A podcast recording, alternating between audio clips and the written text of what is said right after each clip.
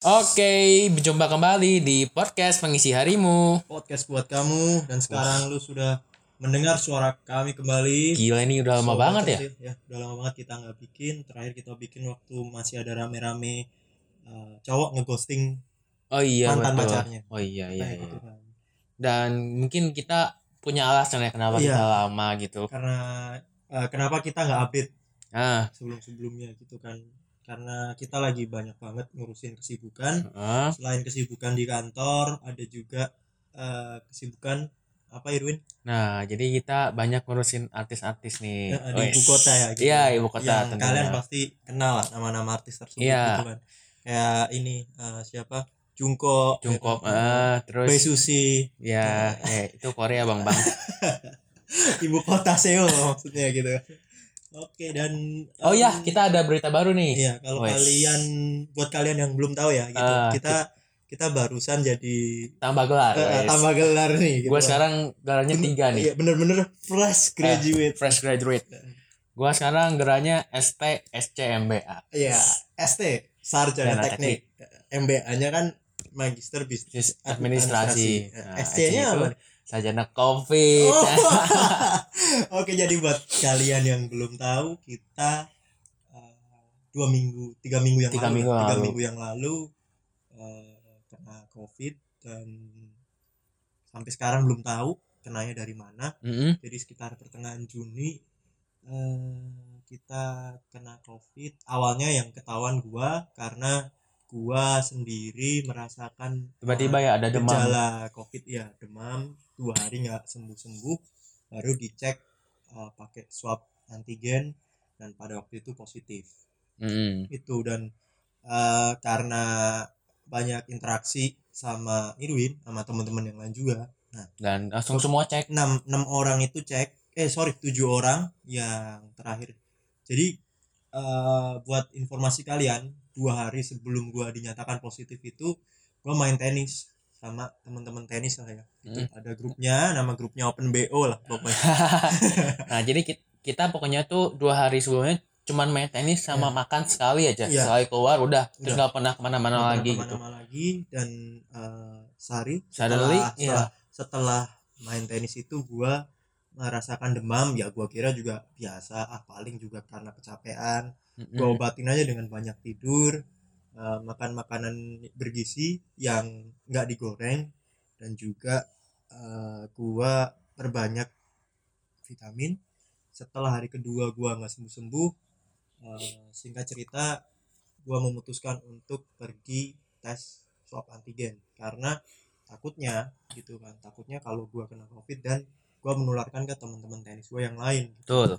dan setelah itu gua positif Eh, besoknya Irwin tes juga dan Ya, Irwin nah. positif gitu kan dan eh, Gue udah feeling nih. iya hari udah Selasa ya feeling. dia Ah, gue udah feeling nih pasti gua kena fix lah. Padahal terus eh, awalnya tuh Lu gua nggak ada gejala sama ada sekali? gejala sama sekali. sama sekali loh bener-bener gak ada gejala Eh, ter- batuk enggak batuk enggak, eh, apa pun demam- enggak gitu. demam juga enggak gitu kan Dan gua tuh awalnya pas di, pas ada yang meriksa datang, Hmm. Em, tujuh menit awal tuh masih satu gitu. Mas, eh, ya kalau Apa kalian sih? tahu Kayak, eh, tes gua eh, antigen itu Kayak kan tes hamil lah. ya tes hamil kalau stripnya dua positif Maksudnya ini sip. positif covid Ah, bukan positif hamil. ya. dua garis merah kalau ini bukan dua garis biru terus eh, Begitulah. hari Selasa begitu akhirnya singkat cerita gua gua eh, gua chat satgas covid dan diminta oleh si satgas untuk Ke puskesmas. eh, eh, lapor ke puskesmas kecamatan terdekat. Eh, adalah puskesmas di salah satu kecamatan di Jakarta. Nah di situ eh, gua respect sama tenaga kerja tenaga kesehatan maksud gua tenaga kesehatan yang melayani gua meladeni dengan sabar dan mau ngeladenin eh, pasien positif covid gitu kan. Gua dikasih obat ditanyain rumahnya di mana alamatnya di mana lengkap lah semua gejalanya. Gua dikasih obat-obatan yang menurut gua cukup membantu untuk meredakan gejala. Jadi itu hari awal- hari Selasa ya deh eh Selasa. Jadi pas kan gua kan nyusul dia kan takutnya ada omongan-omongan lah gak enak. Nah terus pas gua nyusul gua kaget kok banyak orang ya? Nah ternyata di puskesmas juga orang-orang tuh ini udah di apa sih disuruh ke sana juga dan mereka diajuk diajukan untuk apakah milih mau dirujuk atau sendiri Iya, betul. Betul banget. Dan setelah kita Timbang. ditanyain ya daripada isolasi di kosan dan nanti jatuhnya malah menularkan virus ini ke orang lain di Hmm. kosan.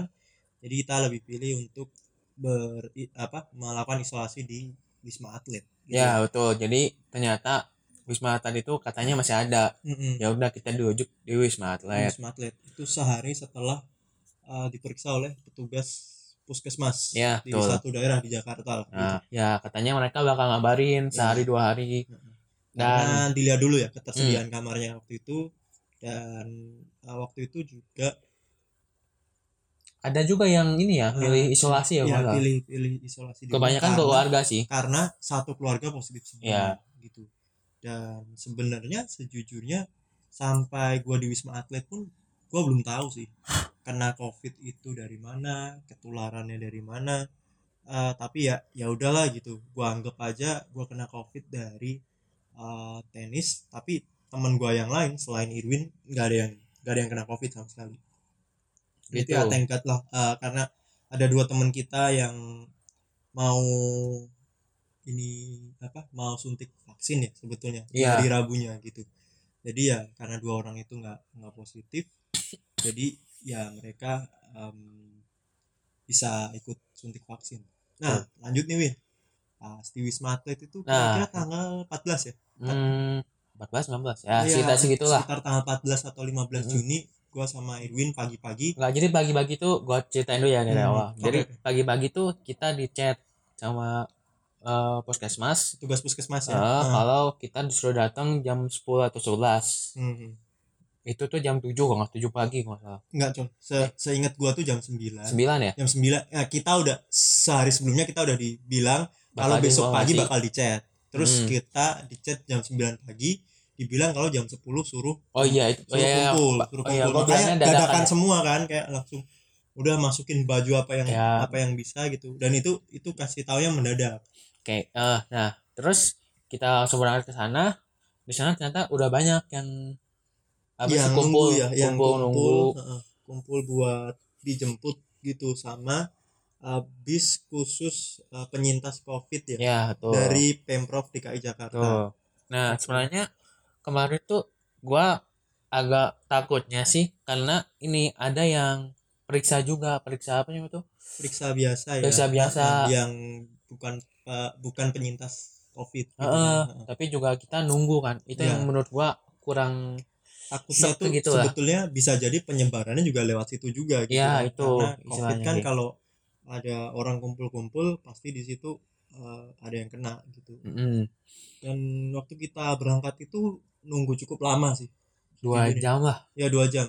Soalnya itu jam 12 jam 12 ya. jam baru 12. bis eh, apa bis sekolah gitu. Kalau kalian tahu bis-bis sekolah yang warna kuning ya warna kuning. Kalau kalian nonton-nonton film lah, ya biasa bis-bis gitulah. ya seharusnya eh, orang-orang Jakarta tahu sih bis Ya. sekolah.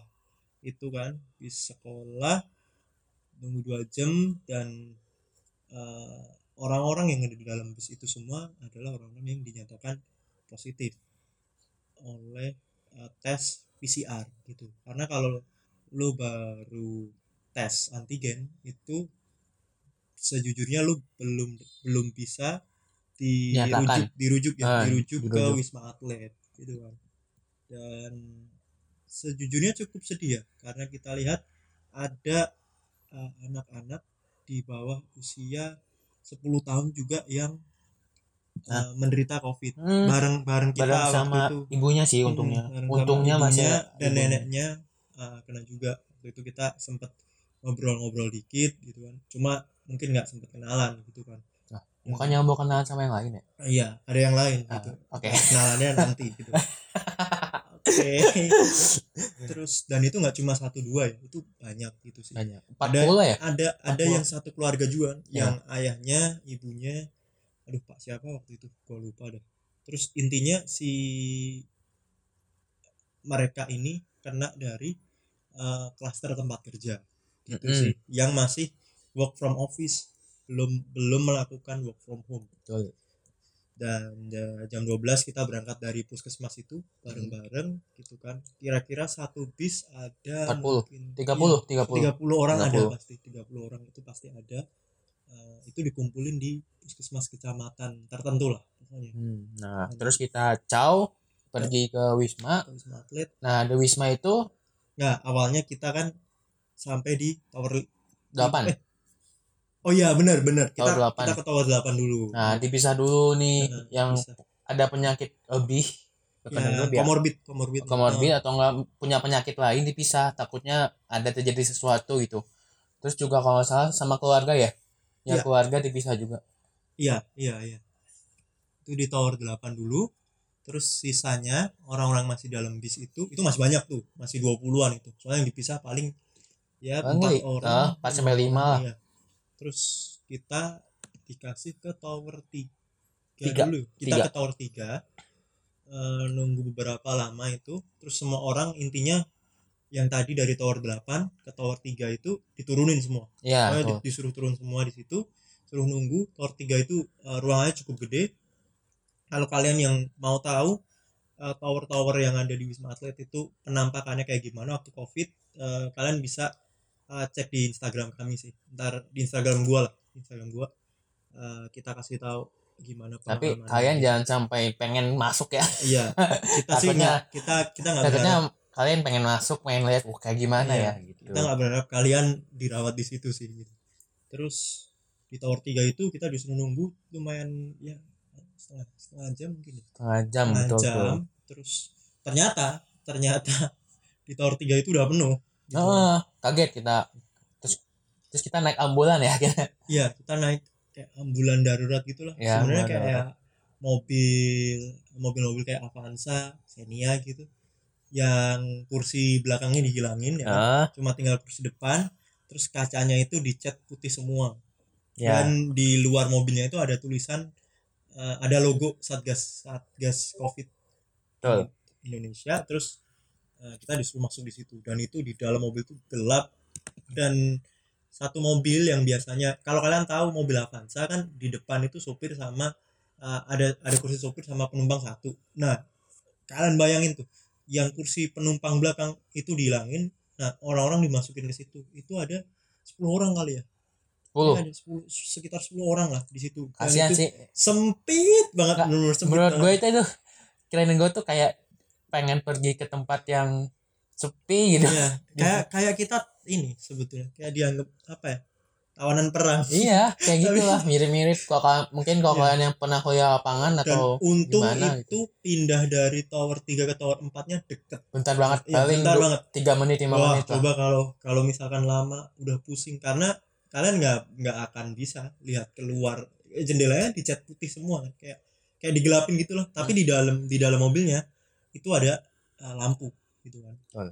terus singkat cerita dari tower 3 ke 4 ternyata tower 4 penuh juga. Kita naik bis lagi. Nah, kita naik bus lagi ke tower 5 tower lima. Nah, tower 5 dulu sempat diturunin tuh.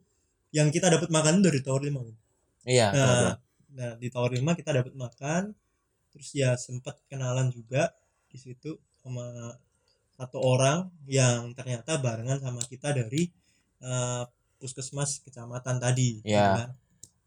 terus eh, dari situ eh, kita juga ternyata tower 5 itu gua nggak tahu dah ini sistem distribusinya gimana. Akhirnya kita dipindah lagi. Itu benar dipindah lagi tapi pakai mobil kayak mobil travel gitu ya? Ya kayak mobil travel Bandung Jakarta lah gitu. Itu Pokoknya dipindah lagi. beda-beda lah kita iya pokoknya uh, kendaraan beda-beda dan itu supir supir setiap supir yang kita naikin tuh sampai minta maaf minta maaf Mm-mm. karena mereka juga nggak tahu uh, sistem distribusi pasien di Wisma Atlet itu kayak gimana dan, Dan- mereka cuma cuma ngejalanin perintah dari nakesnya ya gitu dan kebetulan pas kita kemarin itu agak banyak orang ya iya iya kan iya itu itu rombongan Kasian juga sih. iya. dan setelah itu kita naik mobil travel itu dan kalau kalian tahu kita balik lagi ke tower 8 Wisma Atlet eh, Pademangan yang Pademangan kita sih kan? nah, nah di situ kita akhirnya dapat pendaftaran Iya. Yes. jadi turun dari mobil travel itu itu setelah lama dan gue inget lu udah makan kan Win gue belum makan tuh bener-bener gua gua baru mau eh, suapan yang pertama Hmm. di ya maksudnya gue nyuapin diri gue sendiri makan sendiri gitu kan baru sendokan yang pertama di tower 5 dan itu udah dipanggil gitu terus eh kita daftar di, Daftarnya- di, di kurtensi gitu gitu tensi dulu nah Tensi. pas tensi baru kita ditunggu ini nunggu dapat kamar dapat kamar nomor berapa iya nomor berapa itu lumayan lama juga sih di tower 8 ya karena Nah. juga sistemnya juga kayaknya mereka sekeluarga dulu ya Iya kan iya Yang yang keluarga satu dulu. keluarga nanti dijadikan satu kamar Kayak jadi yang gitu. kalau misalnya kayak kita bisa habis satu orang satu orang jadiin eh, satu kamar Iya. gitu istilahnya makanya agak lama nah Terus kita kalau nggak salah dapat ya udah dapat jam Udah. sekitar jam, jam 4 4 jam 4 Jam Oh, 4. jam 4 itu jadi lu bayangin aja dari jam 10 sampai jam 4 itu eh, beberapa dari antara rombongan kami yang satu puskesmas itu baru makan jam 4 setelah dapat kamar karena itu orangnya banyak banget, Banyak banget. dan antrinya bener-bener lama Eh, sih sebenarnya Iya. gua sih eh gua sih ngerasa kasihan ke satgasnya ya apa Iya. sih nah, sini ini ya, juga kenakesnya ya nakesnya juga tapi di satu sisi menurut gua eh, kasihan ke orangnya juga gitu loh karena kalau misalnya lu lihat ada juga yang udah lansia kan Hmm. Dan beberapa orang yang bergejala berat komorbid itu ditaruh di eh, tower 1 2 ya. Iya. Satu dua. Tower satu dua. Tower satu dua yang ada ventilatornya pokoknya. Jadi eh, di Wisma Atlet itu ada beberapa pembagian tower. Biasanya yang nomor towernya tinggi-tinggi kayak eh, lima ke atas itu buat orang-orang yang bergejala ringan. gitu. Ringan. Betul. Terus jam 4 kita dapat kamar. Nah, di situ di Wisma itu kerjaan kita ngapain aja, Win? Oh, ini dulu kebetulan kita terpisah kamarnya. Oh ya, bener. Itu dulu. Tapi satu lantai. sebenarnya bukan kayak bisa dianggap ka- kamar ya? Enggak ya? Kayak apartemen gitu sih. Iya sih, apartemen. Kayak isi hotel lah. mirip ruangan hotel. gitu ada ruangan nah isi ruangannya itu ada dua kamar ada dua kamar tidur satu kamar mandi Hmm. ada ruang tamu dan juga ada ruang untuk ngejemur dan eh, ruangan dapur gitulah ada Iya. wastafelnya Betul. itu tuh eh, harusnya biasanya dipakai buat kompor tuh bisa kayak intinya itu dipergunakan untuk dapur dan ruangan untuk Betul. menjemur gitu kan Eh, nah dan di situ ketika kita masuk kamar semuanya udah rapi nih udah rapi Eh, bahkan ada ada ada modemnya ya ada modem buat Ah. internet. Nah, modem tapi tapi ya nggak tahu lah. iya. Tapi nggak bisa dipakai internetnya. Iya. intinya gitu. Entah gimana caranya. Pokoknya eh, jaringannya sibuk lah intinya waktu kita masukin gitu. Nah, terus kebetulan em gua sekamar sama kenalan baru, Hmm, eh, Kristo juga kenalan sama kenalan baru juga. ya benar-benar dan em, gua salah satu salah satu sekamar sama gua itu udah cukup umur. Iya, itu yang bapak-bapak ya? eh, itu yang gua bikin takut gitu Hmm. istilahnya. Takutnya. Soalnya ini ya. Tiba-tiba tiba-tiba ada ge- gejala berat mm, atau apa terus eh, kita di lantai 7 by the way. Nah, itu lantai dan tujuh. dari kita tadi daftar di lantai satu ke lantai 7 itu eh, naik lift. Mm, ada sih tangga tapi itu tangga darurat dan Wah. dan nggak setiap lantai dibuka pintunya. Kayak lu kalau tahu di hotel itu pasti eh, jalur akses utama itu pasti pakai lift. Ya. jarang ada yang pakai tangga karena nggak di setiap lantai tangga darurat itu pintunya dibuka kalau mau ke eh, apa hallnya gitu ya. Ya. kalau mau ke hallnya. Nah terus kita di sana ngapain aja? Guys nah di sana kita istilahnya sih hmm, sebenarnya ya kalau misalnya kalian udah lihat orang-orang yang nge, apa sih ngevideoin kena covid kan mungkin ada olahraga di pagi hari atau nggak jogging nah di sini sis- sistemnya beda agak beda sedikit karena ada waktu pembagiannya ya ya benar Nah, eh, karena ini ada alasannya karena takutnya ngeganggu yang lagi daftar.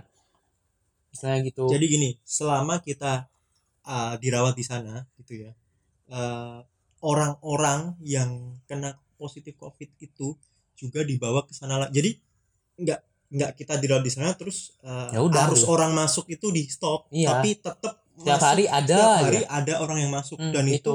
itu nggak cuma puluhan sih itu uh, orang yang mau masuk itu aku pernah tanya sama nakes kan katanya orang yang mau masuk per hari itu 300 Nah, nah itu sih. dan itu eh satu eh, kita kan di tower 8 ya kita sampai lantai 19 ya 19. sampai lantai 19 saat di satu lantai yang sama itu ada sekitar eh, tiga tiga 30 puluh kamar. tiga puluh enam kamar, 36 kamar. Itu Iya. udah full.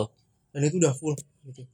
Nah, jadi pas pagi-pagi tuh pokoknya kita dikasih waktu 2 jam dua jam untuk berolahraga atau menjem- menjemurkan diri Iya, lah. atau berjemur itu boleh Boleh. Eh, dari jam 6 6 sampai, sampai jam, 8 ya. Nah, Tapi, tapi, kalau lebih dari jam 8, lu bakal kena tegur sama nakes. iya Gitu. kadang-kadang tuh ada apa sih pemberitahuan di ini. Iya.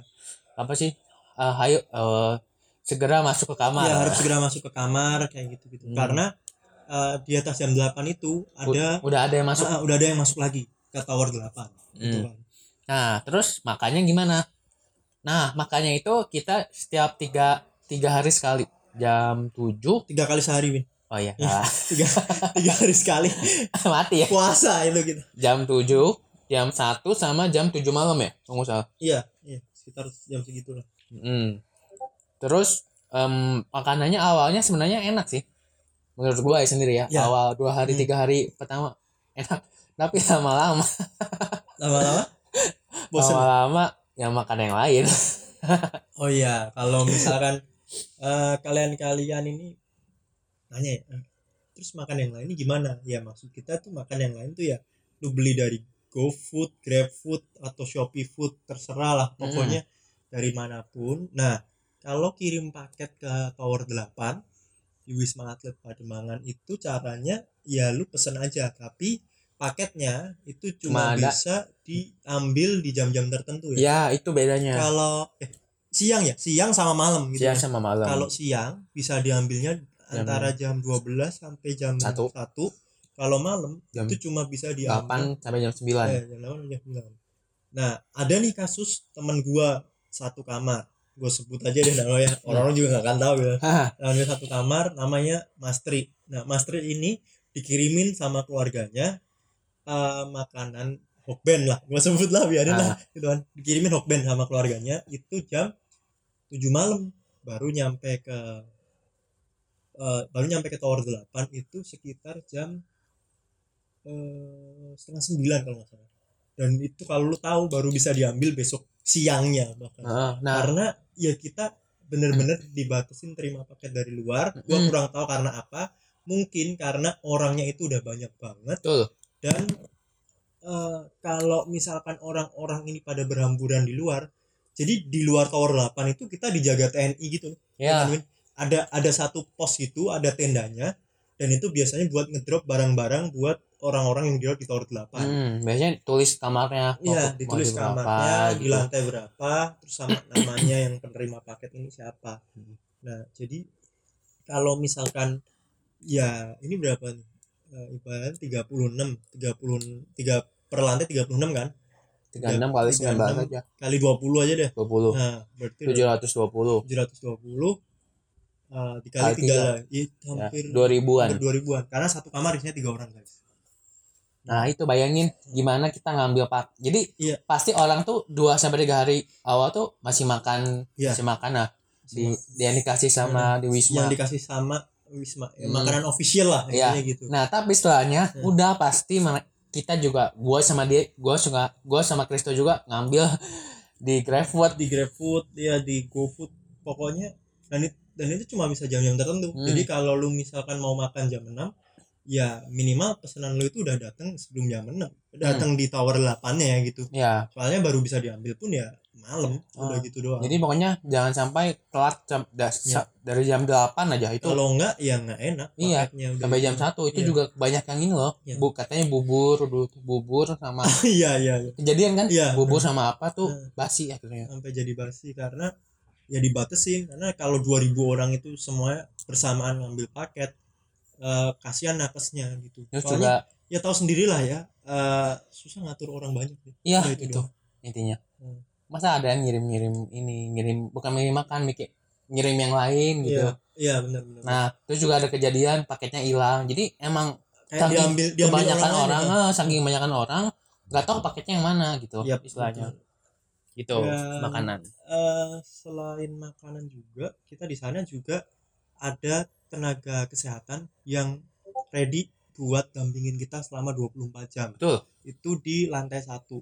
Nah, seingat gua dokternya itu ada cuma gua gua kurang tahu deh ini entah dokter umum atau dokter, dokter spesialis lah ya pokoknya ada dokternya dan itu uh, pembagiannya kayak uh, satu dokter itu ngehandle uh, dua dua lantai gitu kalau nggak salah Iya, kalau jadi dia 19 lantai itu ada 9 sampai 10 dokter di situ yang Hmm. standby gitu dan uh, belum belum perawat-perawatnya intinya terjamin lah pokoknya lu misalkan katakanlah nih ya katakanlah kita nggak berharap sih ada orang yang dirawat di tower 8 terus ngerasain sesak nafas di jam 2 atau jam 3 pagi Hmm. uh, tinggal teman sekamarnya uh, minta tolong ke Bilang. bawah ke lantai satu. Itu akan langsung dirawat. Nggak Ya. mungkin enggak ya itu yang yang menurut gua gua respect, sih, respect banget lah. respect buat kasihan juga sih buat sampai ada yang ketiduran gitu loh kasihan Iya. aduh nih kasihan banget dah. Hmm. istilah gitu lah. jadi saking capeknya ya gitu. Hmm. jadi ya tenaga kerja yang ada di sana itu nggak cuma nakes guys. Ada yang relawan. Ada relawan juga ada juga uh, apa namanya ada juga mas-mas yang bersih bersih di sana. Ya, ada betul, juga betul. dan house, housekeeping ya housekeeping istilahnya dan itu tuh tiap pagi kita dipanggil ditanyain housekeeping uh, ruangan kita tuh kayak gimana gitu kan. Dan uh, sebenarnya kegiatan kita di sana selain makan obat ob- eh, kalau obat-obatan tinggal minta ke lantai satu.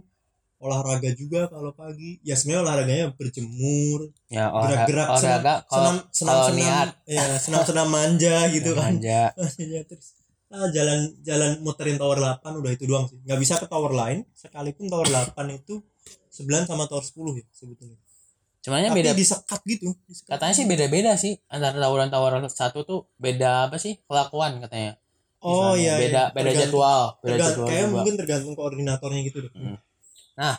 terus di sini kenapa sih kita milih lebih milih ke wisma dibandingkan isoman Ya, yang pertama obat-obatan sama nakes tersedia 24 jam Iya. daripada di kosan. Kata, Enggak. katakanlah pertama katakan- kita anak kosan Ya, itu ini eh, katakanlah katakanlah eh, lu demam jam 2 pagi dan itu panas banget. Gua gua pernah sampai 39,7 gitu kan. Dan itu bingung mau ke rumah sakit nggak tak gua tahu yang di dekat kosan gua itu nggak mau nerima pasien covid itu doang. Betul. Nah, jadi ya kalaupun di sana gua demam atau diare dan sebagainya eh, gua bisa tinggal ke lantai satu udah selesai gitu loh. Dan Hmm. itu pasti akan langsung ditanganin dan eh, ada alat-alat medisnya juga ya Hmm, nah itu pokoknya keuntungan pertama tuh. keuntungan pertama. Keuntungan kedua makanan terjamin. makanan terjamin. Ya. sebenarnya terjamin sih Terjamin. cuman kita aja yang bosan nah yang ketiga ini sih intinya. Lebih murah. Iya, biaya perawatan jauh lebih murah. Ya. Gua sama Irwin sendiri udah membuktikan. eh, jadi kan sebelum di Wisma itu kita tiga harian di kosan gitu kan. dan kita kita juga langsung beli obat-obatan banyak Iya, ya obat-obatan banyak. wah itu Dan ter- habisnya nih termasuk tes swab antigen PCR. itu gue sama Irwin habis masing-masing rata-rata 3 jutaan. nah itu cuma sekali doang loh se- eh, itu pun udah termasuk makan obat-obatan kita saat kita di Wisma Atlet. Iya. Kita sekitar 9 10 hari lah. Nah. 9 10 hari di Wisma Atlet. kalau misalnya kalian eh, Kalau eh, misalnya bebas sih ini sebenarnya Eh. tergantung kalian punya Hmm, kalau kalian money atau enggak punya uang, ya silakan aja. silakan Gitu, tapi mau. eh, dan kalau misalnya tapi lebih baik ke isoman karena eh bukan Eh, isoman ke wisma Heeh. karena ya lebih terjamin sih Wisma. terjamin sih gitu. Dan gua hari pertama, gua hari pertama di Wisma itu juga masih diare-diare sih. Hmm. Cuma eh, masih diare dan itu dari jam 3 pagi sampai sampai seterusnya sampai jam 9 itu gua nggak bisa tidur. Karena diare gua masih parah banget gitu.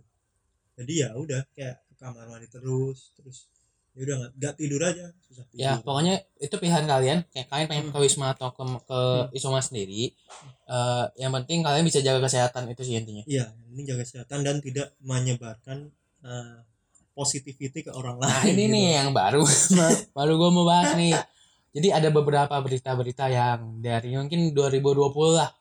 Jadi gue coba rangkum nih. Wes jadi emang beberapa banyak fresh graduate bukan fresh graduate ya yang belum fresh graduate Heeh. tapi eh, udah ke mana-mana. Yes. nah jadi di sini di ada berita di ini ya di Kompas kalau nggak salah. Nah di Kompas ini kok di Kompas sih? Di Republika. Republika. Nah di Republika ini ada pasien yang kabur bener banget. kabur dan ditemukan di tempat lain coba kita kita baca headline-nya ya. Ah. Jadi sempat kabur, pasien COVID-19 dari Bogor ditemukan di Bandung. Bandung coba bayangin coba di Bogor bisa di Bandung Nih, pasien COVID-19 berinisial B, usia 60 tahun yang sempat kabur dari pusat isolasi Pusdiklat Ciawi akhirnya ditemukan. Pasien lanjut usia tersebut diketahui berada di wilayah Bandung, Jawa Barat. Diketahui pasien itu merupakan salah satu warga kelurahan Pasir Jaya, Kecamatan Bogor, Kota Bogor. nah jadi istilahnya emang kok bisa kabur gitu Ya, yang pertama kenapa kenapa bisa kabur? Yang kedua kenapa bisa ketemu? Udah, Iya. Itu doang. Emang eh, bapak atau ibu ini dimasukkan ke DPO atau iya makanya gue bingung. Padahal menurut menurut gue rumah sakit sama wisma itu udah udah cukup menjamin gitu. Iya. Tapi apakah emang nggak betah? Gimana? Gue nggak tahu ya. Iya eh, emang mungkin ini ya eh tersinyalir ada isu-isu mistis di tempat isolasi. Kan oh, beberapa ada yang kayak gitu kan? Iya, iya, tapi iya. wisma atlet mah aman Aman kok. Ada pokoknya ya kalian tidur aja lah. Iya, isu-isu mistis yang berita kedua ini juga cukup men- mencengangkan. Yo, iya betul eh sekali. tapi gue baca dulu deh ini apa sih? Eh, sekarang udah berapa sih yang kena? Yang kena. Yang kena tuh udah 2,2 ya kalau terakhir yang dari dua juta dua ratus 700 eh, dari covid19.co.id udah 2,2 yang sembuh udah 1,9 berarti otomatis 200 ribuan yang dua masih ratus ribuan yang masih masih belum lulus. Ya sedang dalam proses pendidikan. Ya Ya. betul dan tiap hari sekarang hampir 25 ribu yang kena. dua puluh lima ribu dua puluh tujuh ribu terakhir kan Iya. Tembus itu ya gitu. Dan sebenarnya em, gimana ya?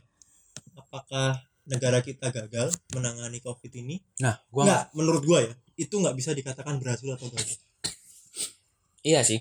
Karena gini karena gini bisa jadi ya bisa jadi sekarang lebih banyak yang positif ketahuan karena eh, tes apa sih rate untuk tes covidnya itu juga lebih banyak jadi katakanlah gini dulu eh, yang positif mungkin sehari di Indonesia 4000 dan sebagainya Ah. karena yang dites juga mungkin 5000 orang 7000 orang mungkin ya oh Mungkin. iya Iya kan sekarang kan Nah, kalau sekarang yang positif 27 ribu, ya karena mungkin yang bisa dites 50 ribu orang, 100 Nah. ribu. Nah, kenapa kenapa angka angka yang dites per hari itu nggak nggak ditampilin gitu? hmm, Bisa jadi eh, apa? Bisa jadi ya eh, apa? Emang banyak yang tes gitu loh. Makanya yang yang angka positif itu bisa du- 27 ribu. Bisa jadi dulu juga banyak, tapi karena tesnya per hari cuma bisa rendah, makanya jadi 4 ribu, 3 ribu orang gitu kan. hmm, ini Bisa juga jadi. sih salah satunya misalnya dulu yang tes tuh cuma ada sakit Ya bisa kan? bisa. dan yang sekarang sekarang kan hampir semua harus Iya, dites kan harus dites OTG ketahuan gitu. gitu. kan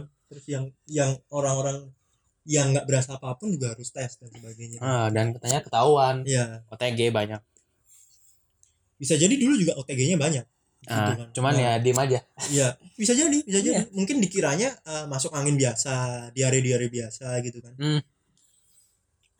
Dan ini ada berita yang udah sebenarnya udah cukup lama sih tapi menurut gua kok ada orang ada yang mau melakukan kayak gini ya. Jadi ini berita di Desember di Oh. Desember eh, 2020 dari mana nih? Dari dari Kompas. Dari kompas.com oke. Eh, ada yang melakukan seks di Wisma. Coba. Di wisma atlet. Berawal dari medsos. Heeh. nggak ngerti lagi. Ini enggak gua nggak ngerti lagi sih. Em, istilahnya eh, gue kasih tahu ya orang yang kena covid itu itu lemes banget rasanya. Bener lemes banget. Hmm. lu lu bisa tidur sehari itu lebih dari 10 jam. Gua jamin dah itu. Hmm. Karena nggak tahu itu emang emang gejala kayak hampir semua orang yang di wisma itu kayak gitu ya iya dan kayak aduh pengen tidur iya pengen tidur pengen terus. tidur terus gitu dan ini lebih mencengangkan sih ya itu sesama jenis Hmm. Iya, iya, iya. Nah. ini udah Hmm. ah, why? Nah, why? Ini- why gitu. ini Bener why? Kalau kata dan emang sih emang ini mirip hotel sebenarnya Wisma ini ya, mirip apartemen ya? Apartemen, Bener, lebih ada, apartemen. ada ruang tamunya. dan mungkin nggak tahu siapa yang mau mulai duluan ya mungkin salah satunya Hmm. lihat wah ini kesempatan nih bisa melakukan hal-hal kayak gitu Iya. ya udah dan dia tuh bukan di- nggak tahu siapa nyebarin di so- sosmed dia bilang aduh ini enak banget Eh, istilah gitulah tapi Oh, nyebarinnya justru ini tuh ketahuannya karena mereka upload di sosmed gitu. Betul. Gila banget udah. Yang pertama, yang pertama ya, udah tahu Covid ngelakuin hubungan seks. Ya, menurut gua itu why. Ah. kan? Yang kedua, kenapa diupload itu lebih lebih why? Iya. Why gitu kan. iya masa istilahnya Itu gua Emang nggak udah- tahu sih. udah aneh-aneh sih menurut gua ini sekarang tuh covid nah terus berita Oh, ketiga ada yang pasien dan perawat juga, coy. emang ini pasien dan perawat Oh, ini pasien dan perawat. iya Astaga. Makanya. Astaga. Nah, kalau pasien-pasien mungkin masih wajar ya. Mungkin suami Iya. istri, mungkin. Iya. Astaga. Gila, why, why? Gua gua cuma gua komentar gua cuma why gitu doang sih. Ya, gua Nah, ini nih, ini berita yang baru nih apa nih, Win? Eh, dari Detik News. Jadi beda jadi emang emang kita sengaja ngambil Hmm. dari beda-beda berita lah Iya, iya. supaya apa sih itu kumpul banyak Hmm. gitu. Nah, Supaya lebih berwarna. hmm. Nah, jadi ada yang posi- eh, ada salah satu warga yang positif tapi Warga mana? Jakarta. buat Jakarta Ya, oke oke pasti. oke oke. oke. warga Jakarta jalan-jalan di PIK dan tahu lah sekarang PIK gimana Pantai. Iya. dan PIK sekarang tahu gimana keadaannya sekarang kan PIK eh, katanya sih salah satu surganya Jakarta istilahnya oke oke. nah tapi justru dia malah ke sana gila kan Dia mau nyebar virus ini mah. kalau ini. hmm. Terus ada berita lagi dari oh ini nih eh kita boleh nyebutin nama orang nggak ya Emang siapa emang? itu loh beli beli Ah, sebut aja sebut aja. Ah. nah si beli itu nyebutin bahwa Iya. eh, apa sih si covid ini adalah salah satu Ya, konspirasi intinya ada ada seorang public figure gitu kan. Beliau beliau banyak followernya. Beliau ini ngomong kalau Covid itu konspirasi, artis-artis itu di endorse untuk Nah. untuk ngaku uh, bahwa mereka itu covid uh, ya Covid oleh di intinya dibayar sama agensi gitulah. Nah, agensinya itu yang menggerakkan pemerintah. Intinya pernyataan uh, seorang beli ini kayak gitu gitu. Dan intinya semua ini cuma teori konspirasi gitu kan. menurut kalian gimana nih Hmm. Kalau menurut gua sih ya ini terlalu gua ya.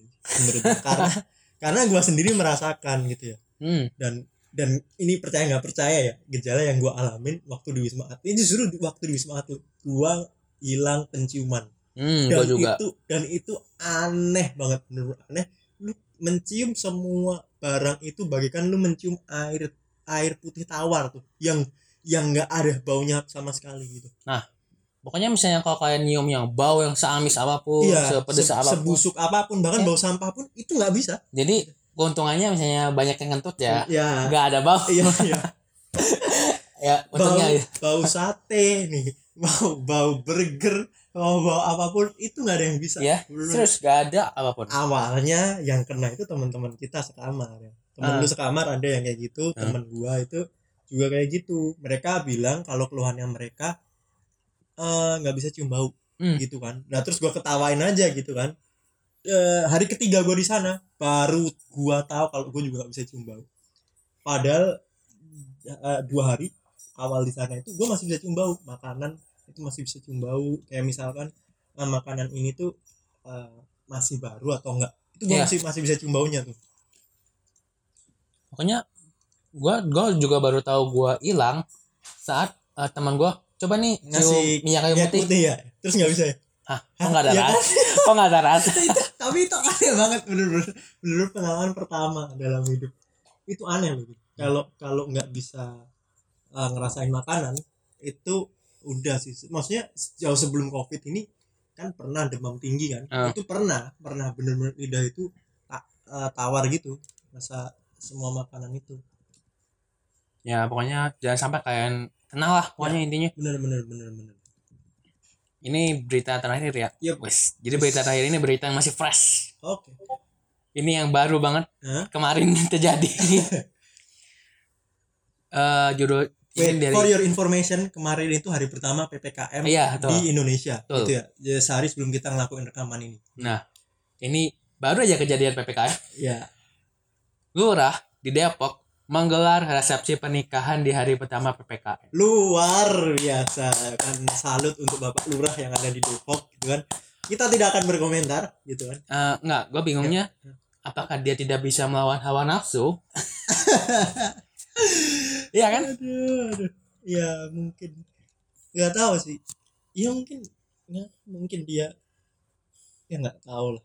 Nggak tahu. Gua sebenarnya pengen berkomentar Nah, janganlah. iya karena orang pemerintahan coy Ya jangan jangan. Ntar kita dibui. Eh, gua takutnya ada tukang nasi goreng lewat di depan Oh iya betul. bawa hati Tadi rekam lagi. iya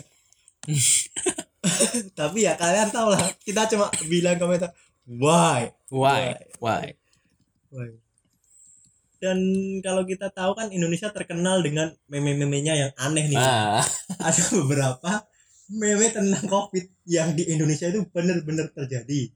Eh, jadi ketika ada suatu larangan gitu ya ketika ada suatu larangan orang Indonesia itu kecenderungannya malah di, Malah- dilakukan. dilanggar gitu. Ya, hal yang dilarang itu malah dilakukan. Contoh eh, rokok. Kan ada tulisan larangan eh, menimbulkan penyakit bla bla bla bla bla bla bla dan meni- apa eh, intinya itulah penyakitnya panjang. Tetap aja eh, orang-orang itu rokok gitu kan kita nggak bilang itu salah ya kita cuma bilang kalau ada larangan eh, orang-orang Indonesia dilanggar Mm-mm. terus liburan di masa pandemi itu dilarang gitu kan dibilang di rumah aja tetap aja tempat-tempat liburan rame gitu kan Itu yang gue bingung sih. Terus juga ini nih. Katanya siap-siap dua minggu ke depan kan PPKM kan. iya benar benar Bakal banyak bapak-bapak yang buncit bukan yang berotot. oh iya benar benar soalnya iya banyakan makan tidur dan di rumah Betul. Nah ini juga nih. COVID menambah angka kelahiran bukan menambah angka kematian.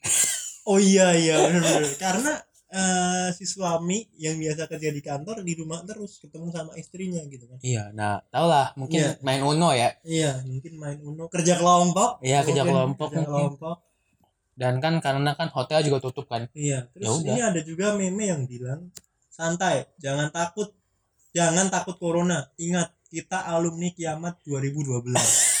Iya, Ya betul sih. eh, Betul. eh, ini yang biasa yang jangan takut corona kayak gini-gini yang yang daerahnya belum pernah jadi zona merah. iya betul.